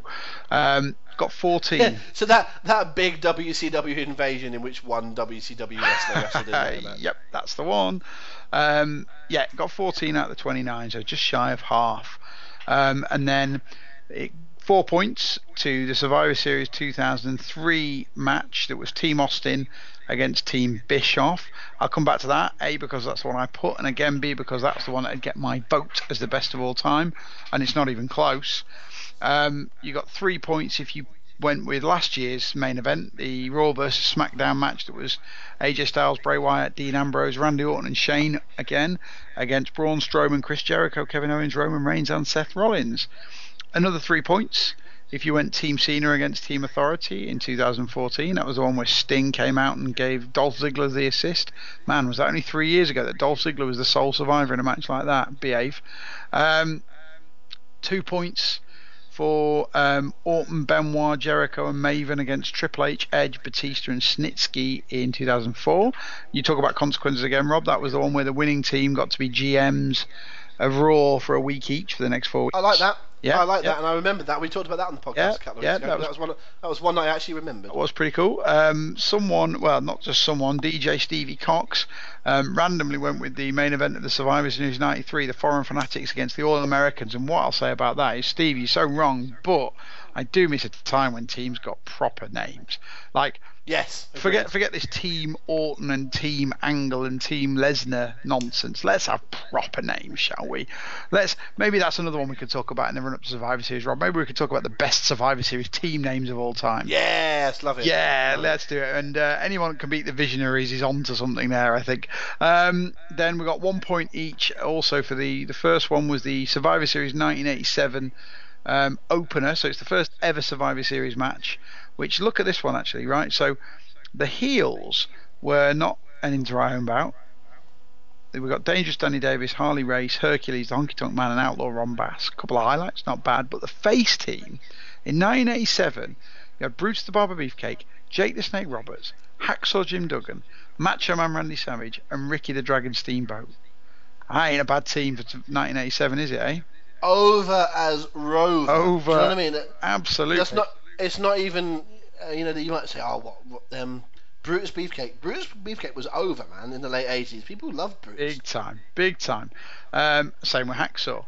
Um, and then rounded out with one point was another very good match. It was the 1989 20 man Survivor Series match where it saw the Powers of Pain, the Rockers, the British Bulldogs, the Heart Foundation, and the Young Stallions against Demolition, the Brainbusters, the Bolsheviks, or the Bolsheviks, sorry, the Fabulous Rougeaus, and Los Conquistadors, famous for the Powers of Pain and Demolition double turn. That one. Um, so yeah, so there were some really good answers. Um, I want to talk about Survivor Series 2003 uh, and the Team Austin versus Team Four, do- match. four doinks. Let's, no one say four doinks? not go there Oh. just yet. Um, but Team Austin, if if one remembers, was Shawn Michaels, Booker T, the Dudley Boyz, and Rob Van Dam. And Team Bischoff was Randy Orton, Chris Jericho, Christian, Scott Steiner, and Mark Henry. And the story at the time was Bischoff and Austin were the co-GMs of Raw, and the winning uh, team, oh, sorry, the losing team in this match, uh, their guy would have to step down and leave WWE and leave his position as general manager. I loved it. I thought the the match itself was absolutely fantastically worked, had consequences, which I fully agree makes things so much better just naturally. The Shawn Michaels performance in this was genuinely one of his best. And I love the story of the fact that Austin was one of his greatest rivals. And the story going in was will Shawn Michaels really care? Will he want to stand up for Team Austin? Will he want to stand up for Stone Cold's job? And he gave it everything. He bled.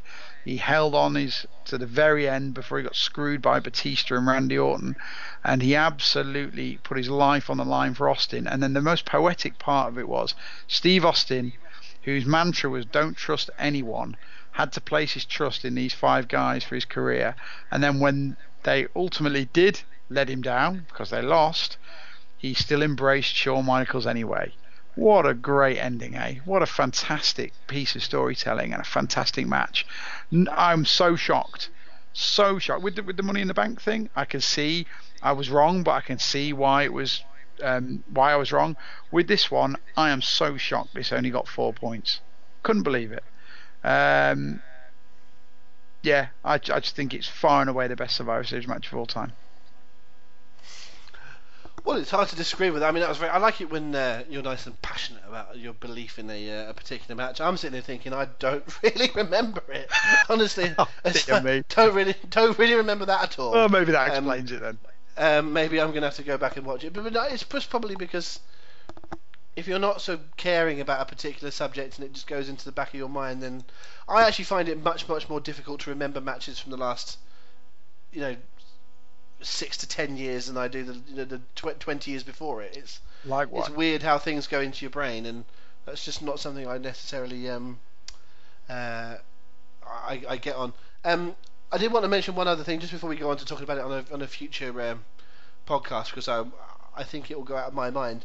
Was um, do you remember there was uh, a Survivor Series. I want to say it was about ninety one, maybe ninety, Mm? Where you had a team that was full of warriors. Yes, it was 1990. It was the Ultimate Warrior, the um, But but, but what I what Go on, it? yeah. yeah, Ultimate Warrior, Texas Tornado, and Legion of Doom. Is that what you're talking about? yes, exactly what I'm talking Yeah. about. But but only one of those was a warrior in WWE or WWF at the time. But it was a little nod to the fact that the Legion of Doom were the Road Warriors. Yep. In, in NWA, and indeed I believe that uh, Kerry Von Erich went under the name of the uh, the modern day warrior when he was in So world he, class. so he did, yeah. so it was I, I liked that that that was a, a little even back in 1990 a little nod to the people that you know know what's going on outside of the little WWF bubble. Um, so that was uh, one thing I just wanted to bring up while I, while I remember it.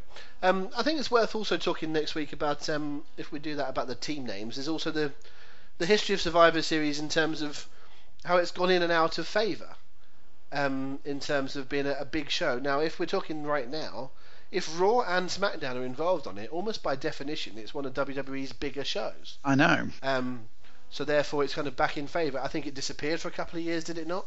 Um, and in the old days, it used to just be sort of Survivor Series matches.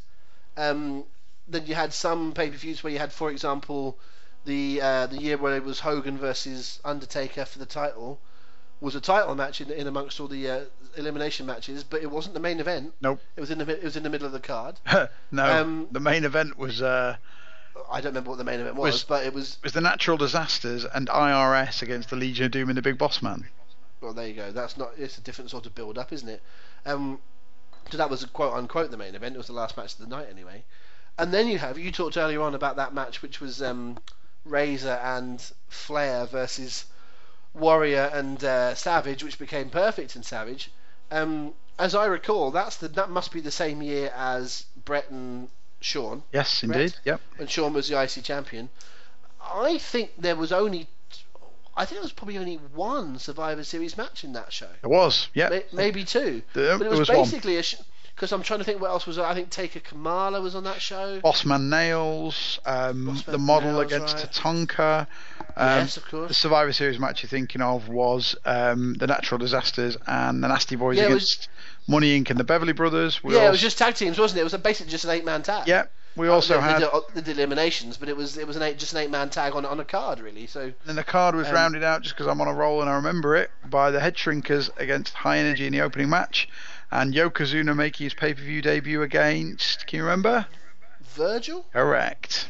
yeah, um, yeah, and so I mean that was just a. That sounds like a dreadful card now, doesn't it? Oh, it wasn't Um, brilliant, but I, I've got a soft spot for it. In Well, fact, uh, we will when we start you, that's because you were ten. True. We'll have to do another one on best and worst Survivor Series of all time. Yeah, let's do that. All these things that we can do in the next uh, few weeks in the uh, in in the run up. But um, uh, bringing it back to the topic in hand, back to the uh, the sheep quiz. Uh, hopefully, you've you've seen over the uh, the last few weeks when Paul and I have been talking about some uh, previous examples of the quizzes, and now we're delving a little bit more into the one that we've done here. Um, you're sort of just seeing how it works. So if you're someone that sort of stood off and didn't join in the first time round, please do this time because it'll be be loads of fun for you. It's totally free. There's no entrance fee, anything like that. We're not asking you to uh, to put a bet on or lay down your life. It's just uh, just for a bit of a bit of a giggle. And if you've got people that aren't listeners to the podcast or aren't hooked on goers, bring them over to our social media and get them involved in themselves. And so we're not expecting this to take off like fantasy football. You own have your have your own mini leagues by February, but you know you know by all means bring other people in and and get them entered and just have some fun with it because if nothing else it's fun to beat your mates at a, a competition if uh, if not 30 other people that you don't know. So um, get everyone involved. Uh, I think it's going to be a, a lot of fun. I, I anticipate this growing and growing and I can see us having a, a one year anniversary next year when we're up to about 500 people doing it. And, uh, the uh, the amount of uh, hard work that you'll be doing will be immense and I'll just be laughing at you from the, uh, the other end of the phone. Yeah. Um, okay. but there's uh, there's all sorts of good stuff in there in terms of um, questions. Who would you induct into a Hall of Fame? What was the best match of so and so's? What's the best gimmick of this person? Would you do this? Yes, yes or no? Um, there are all those sorts of questions. They're hypotheticals. There's no correct answers other than trying to get what other people have said. And next time on the podcast, we'll um, discuss another two or three that um, that Paul will put out there beforehand, and then we'll talk about on the podcast uh, some some lovely topic fodder. Uh, as Paul says, we'll also do some other Survivor Series topics next time, and we'll see what's going on in the uh, in the world of wrestling. If there's any big news that we need to discuss, uh, but for today. I think we're done. Anything to add, Mr. Paul Benson? No, just want to say thank you for nursing me through this one, Rob. Don't know if anyone can tell, but I am running on absolute fumes after the week I've had. Oh, Um, go on. Where, okay, I'll I'll buy it. No, no, okay. no, no, no, no, no. I'll buy it. Showbiz Paul Benson. Where have you been this week? I've spent the uh, spent the first part of this week in Monte Carlo. Monte Carlo. but that was not what I was. It's it's it's a three day conference. It's I'm not gonna lie. It's it's, it's extremely glamorous, but Oh. yes, there's a long a lot of long hours. 20 meetings plus per day, and yeah, lots of late nights with lots of drinking. Um, not trying to claim it's a big burden or a hardship, but I am absolutely wiped out. Didn't go home till 1:30 last night. My train, my first my flight was uh, delayed by five and a half hours, and then my train back from London to Leeds was cancelled. So it was rather a long day. So thank you, Rob, for pulling me through this one, mate. I've not been at my best. You've pulled me up by my bootstraps and made something that sounds half decent. So good lad. Do you like Shinsuke Nakamura's entrance theme? Uh, Only if the violins are a bit smaller than the ones they tend to use. World's smallest violin getting played for you right now. Do you know actually at one point last when I saw Paul up in Yorkshire last week, we actually had a discussion about whether or not we re- we could record on Sunday night. We could do we could do it from I, I could be in Monaco and you could be in Devon. As like yeah okay fine we'll wait till Thursday. It's not a problem. so anyway, anyway, thank you, uh, SPB, for your uh, little uh, entry there. We have to keep up your um, title, if only to wrench it back off your son. You're welcome, Um, Trevor Danger. That's okay, and then you've just ruined my sign off. So, from, from, from, from Showbiz Paul Benson, and from me, Trevor Danger, uh, just remember, folks, it's wrestling. Enjoy it. We'll see you very soon.